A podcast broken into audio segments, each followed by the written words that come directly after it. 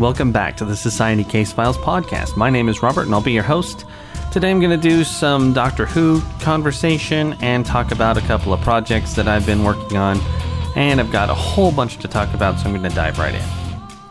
So I'm back on the Doctor Who kick, and I've been watching both the Peter Capaldi seasons and going all the way back to the classic Doctor Who stuff. I've moved into the Fifth Doctor's adventures, and I've had some some thoughts about what's been happening there.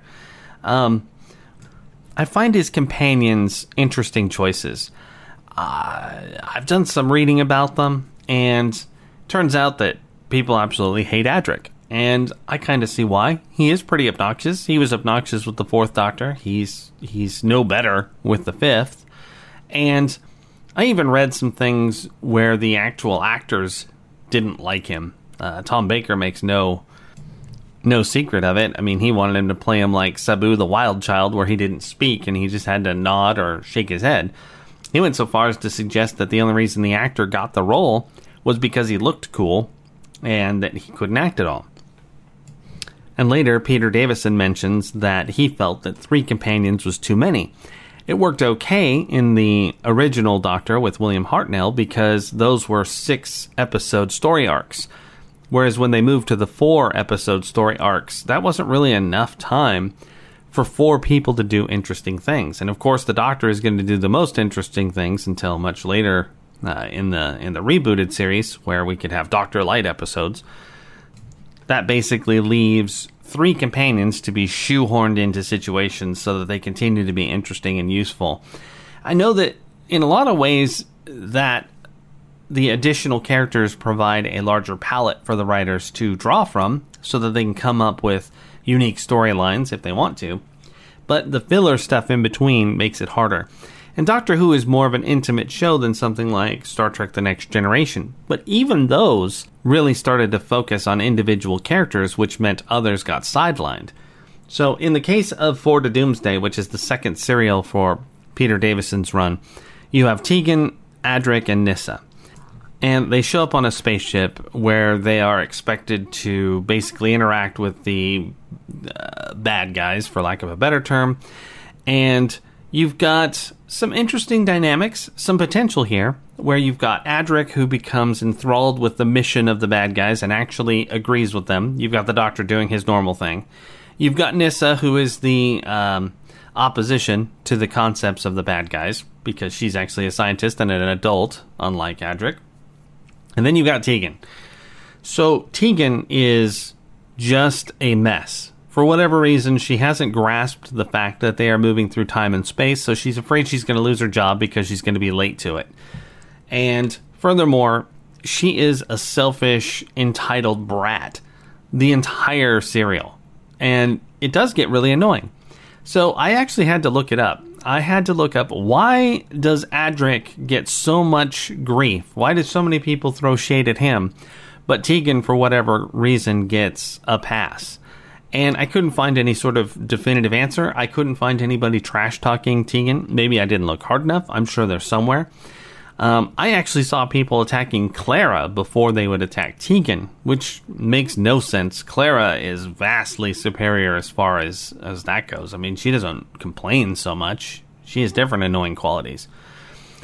So I find it interesting what people allow to pass and what people complain about. I know that, you know, Adric leaves the show in a very dramatic fashion, and Tegan eventually leaves as well, leaving the Doctor with Nyssa, which I think was a very cool coupling. I agree with Peter that they didn't need to have three companions for him. They could have had one of the companions leave at the end of Tom's season when he passes the torch on and regenerates. I, I really feel like only two would have been just fine for uh, for the Doctor. Much like when when Tom started out, it was going to be him, Sarah Jane Smith, and uh, Harry. That would have been totally fine for a long time, but they couldn't even find anything for Harry to do. They brought him in when they thought that they were going to get a much older Doctor, so they needed someone to run around. But then they got Tom, who could do all that uh, actiony stuff. So I don't know. Um, I'm curious what other people think. I can't find a whole lot of information about how people feel about Tegan and stuff. I did find sort of a rundown of how people feel about individual companions. Apparently, there's a companion for the Seventh Doctor that people utterly loathe. I haven't gotten that far yet, obviously. I am doing it in order. Um, at least, you know, classic Who order, and then at the same time, I'm doing new Who order.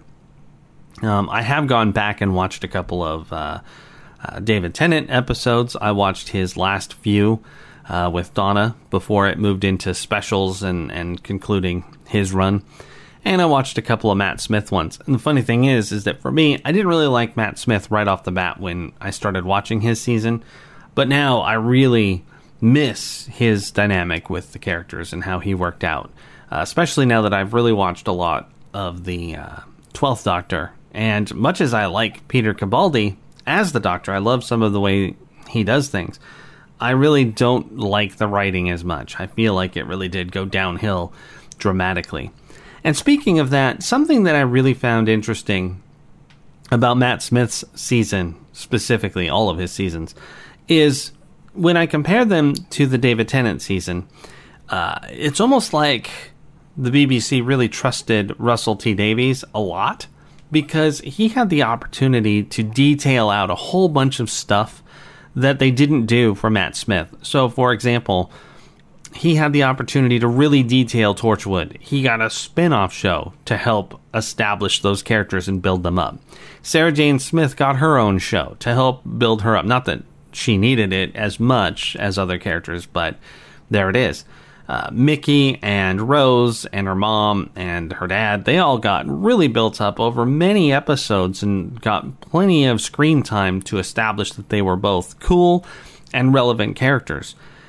So the bottom line comes down to the fact that when we conclude David's seasons and all of these characters come back to help, and, and I, of course, forgot Martha Jones, which is not fair to her, you know, another companion who got to spend a lot of time with him. So when all these characters come back, there's this huge emotional resonance just seeing them on screen. But as they interact and work together to get the job done, it's really cool. And it all works because he put in the time. And then you've got the Matt Smith season. And I'd like to say that the David Tennant seasons are the Marvel movies compared to the Matt Smith seasons, which are the DC Universe, where they rush things too fast. So, for example, in the DC Universe, they made uh, the Man of Steel, and then they made Dawn of Justice, and then they basically put out the Justice League. I think that uh, Wonder Woman was in between there, but Aquaman didn't happen yet, and neither was there a Flash movie. So they didn't even give everybody an individual movie to build them up before moving into the big ensemble piece that was supposed to be uh, grandiose, much like the Avengers, where we had plenty of build up to get to that point. And that really did happen to Matt. I mean, he calls in all of these allies, but most of them we don't even know their names. Now, maybe in like extended universe comics or novels, those characters have a place that help us to establish them and accept them and be interested in them. But as far as the show is concerned, they weren't there. They're not people that had as much time. And Moffat didn't get the opportunity to spin off his characters. You didn't get the cool Victorian investigation team having their own series to help boost them. And they were the only characters that had enough screen time to really care that they showed up to assist in the big uh, the the birth of River Pond and her abduction and all that crazy stuff. And while I thought that the overall concept was cool, it was rushed. And actually, you can say that about almost every single episode um, of the new Who seasons. They are rushed because instead of being serials now, they're just 45 to 50 minute long episodes. So that's another complaint entirely, not part of this conversation. But Peter suffers from that sort of lazy, uh, rushed writing as well, and I think that it becomes more obvious in the uh, in the first season that he's in. Now, I like the second season a lot better so far. Uh, the episodes have really snatched me, and I've I've really enjoyed them. But I do think that he got shortchanged in a lot of ways. I think that as a huge Doctor Who fan, he might have been disappointed. I mean, he did say that he had his reasons for leaving, and one of them was that he could only say that the end of civilization is coming so many different ways. Um, I don't know, and I doubt we'll ever know the real reason why he left, but it does feel like just watching these episodes, some of the writing is stale, and that might be a good reason to move on. So, um, one last piece of Doctor Who news I saw that Chris Eccleston is going to be in Big Finish. He's going to do a whole bunch of episodes, so that's really exciting, and I can't wait for that. It doesn't come until 2021, so gotta temper those hopes and dreams just for a little bit longer. But uh, definitely that was a great piece of news. So, anyway, let's move on. So, moving on to another topic that is at least partially in relation to what I was just talking about. I finished a pretty major project recently. It's a book called Umbridge, and it is the ninth book in my Glamour and Shadows series. But it holds a very interesting distinction for me because it essentially sums up everything that has happened for all of the books. It brings characters back from all of the different stories so that they can basically address the issues in this one. And I don't want to get into spoilers, it's not out yet, and it won't be out for a little while. But what I found interesting is that it has been uh, actually 12 years in the making. I had the patience to learn how to write this kind of book better uh, through ghostwriting and study and all that sort of thing. And then I was able to present this one. And I'm really, really proud of it. I really love the fact that I was able to outline it in such a way that it made sense and ensure that all of the characters got their day in the spotlight here. And it's kind of like running a really intense role playing game in many regards because you've got to think of all of the characters as, as main characters. They were all main characters in their own books, and now here they are trying to interrelate in meaningful ways. It was a lot of fun, but it was a lot of work too. And uh, especially to give these people their their conclusion that they needed while opening up for more stories in the future because the Society Case Files world is by far not done. I've got plenty more to do, and in fact, there are plenty of new threads that will be explored from this. There's new expansions and different uh, series based in the world that are coming out. This one needed to be really special. It had to be the Avengers Unite moment. It it had to not be the way the DC universe did it. And I was cognizant of both of those things as I was culminating towards this particular book. And I did whatever it took to make sure that I got there, that I had meaningful secondary characters, that all of the main characters had at least a day in the spotlight prior to this book happening so they made sense. And because I didn't release the two books before it, I had a lot more freedom to make adjustments to the overall arc that built to this conclusion uh, it's one of the more rewarding experiences I've had with writing all around because it just felt right. And it was one of those moments of creativity that fulfilled every niche that I had as far as books go.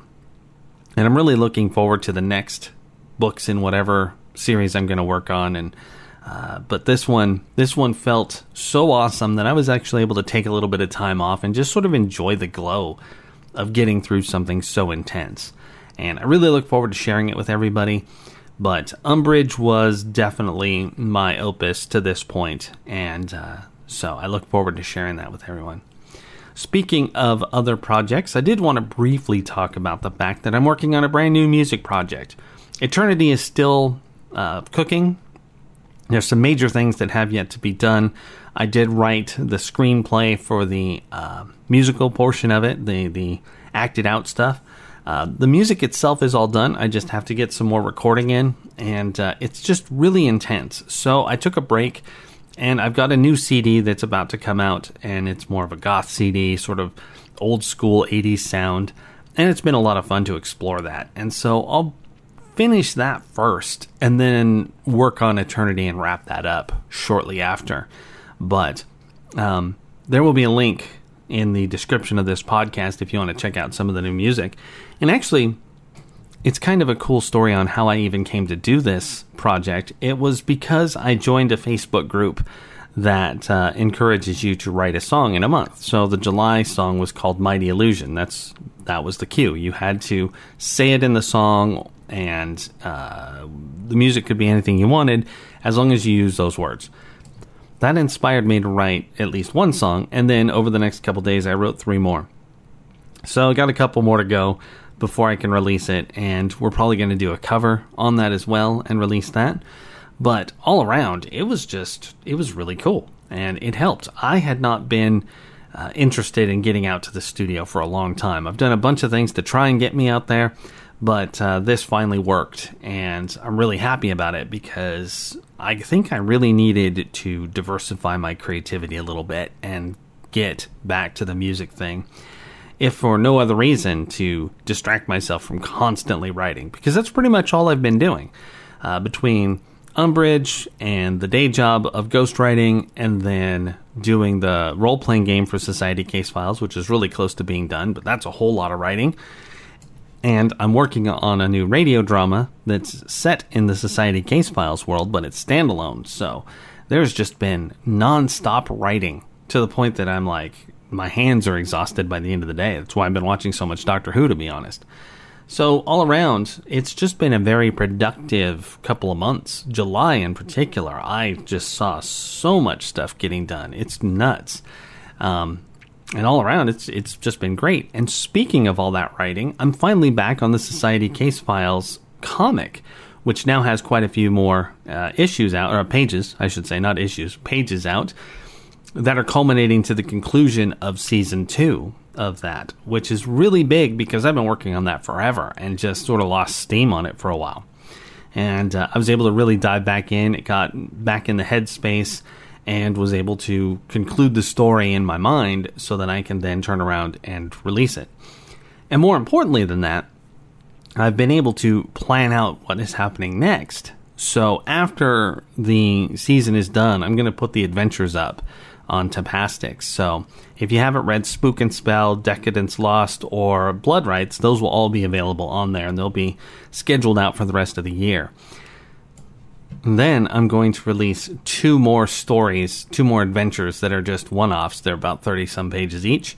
And one will be the uh, Ophelia story that Vinny wrote for the beginning of Spook and Spell, and the other one is going to be a Vinny story. And then we'll start a new season of Society Case Files in 2021.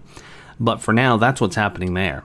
And finally, as far as projects go, Malevolence Chapter 4 has just started on Tapastic as well, and that one was really fun. I produced that comic in a week. It was nonstop work. I was, if I wasn't writing, I was doing art for that. And so uh, I was able to finish it in record time, get it up on the Patreon site, and now it is um, scheduled out on Tapastic as well.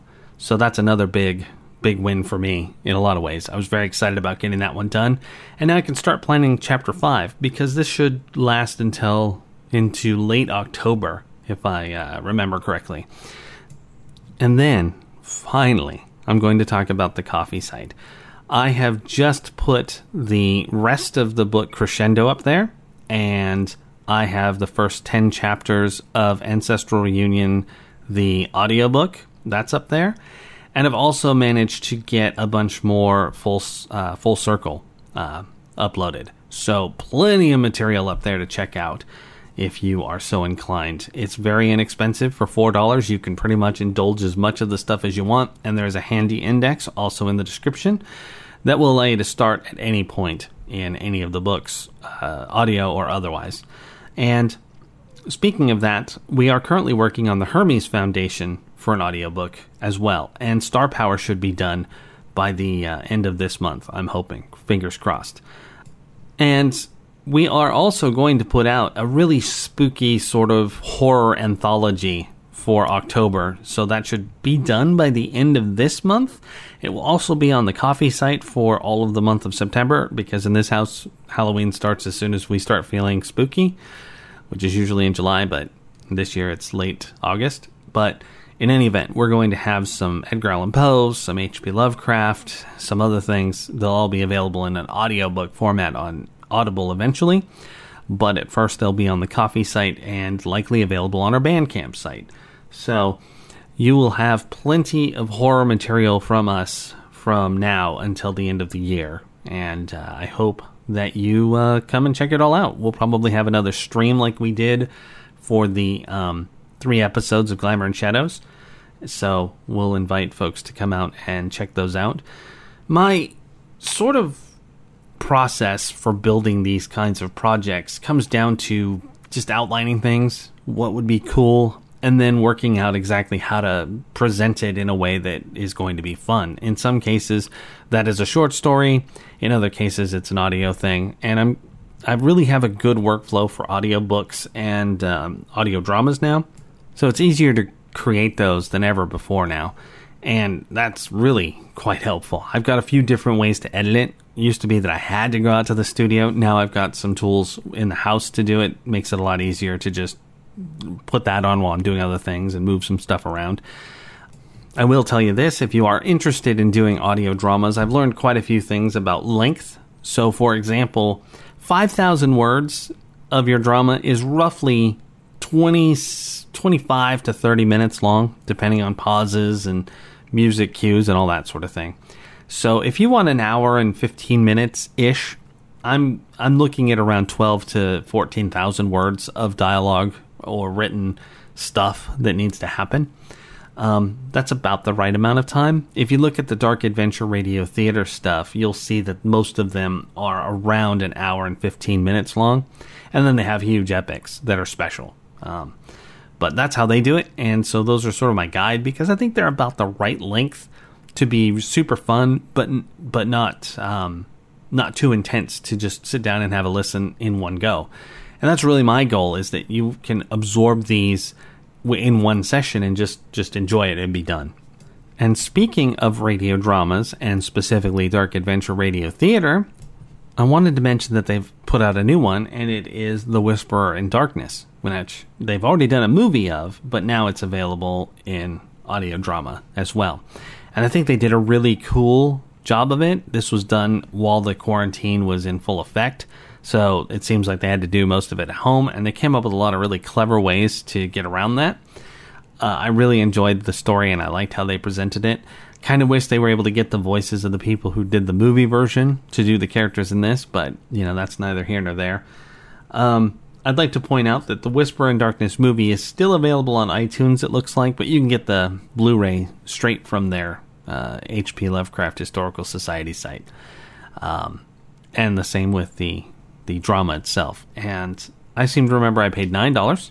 So it's super cheap and absolutely worth your time. Um, great performances, a great shtick.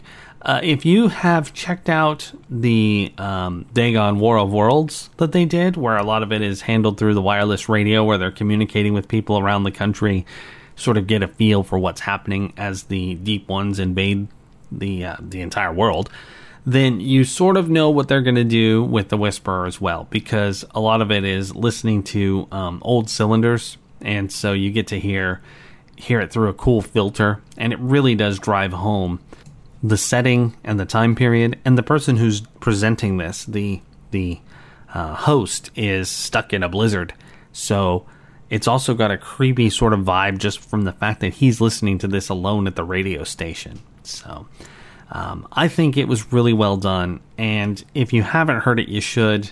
But maybe you want to save it for the Halloween season because it would really be cool for that. I know that we tend to throw a few of these on during the October period, um, and I'll definitely be talking about them more then. But in any event, I do highly recommend you check out all of the H.P. Lovecraft Historical Society work. Dark Adventure Radio Theater has been my companion for many road trips and days when I can just sit and listen to something while I work on art or uh, other things. Um, absolutely my favorite form of entertainment. And uh, that's why I became inspired to make our own. And our newest one, the one I'm working on now, probably has the most in common with the uh, Dark Adventure Radio Theater stuff. Since it is standalone and it's more of just a horror story than urban fantasy, it actually is really cool for that. So, anyway, that's uh, that's all I'll say on that. All right, I want to thank you very much for stopping by and listening to the show. We really appreciate it. If you liked what you heard and you want to hear more, please visit the website at www.societycasefiles.com. And if you want to support the project, help us out, check out more material, all that good stuff, you can visit www.ko-fi.com slash Society Case Files.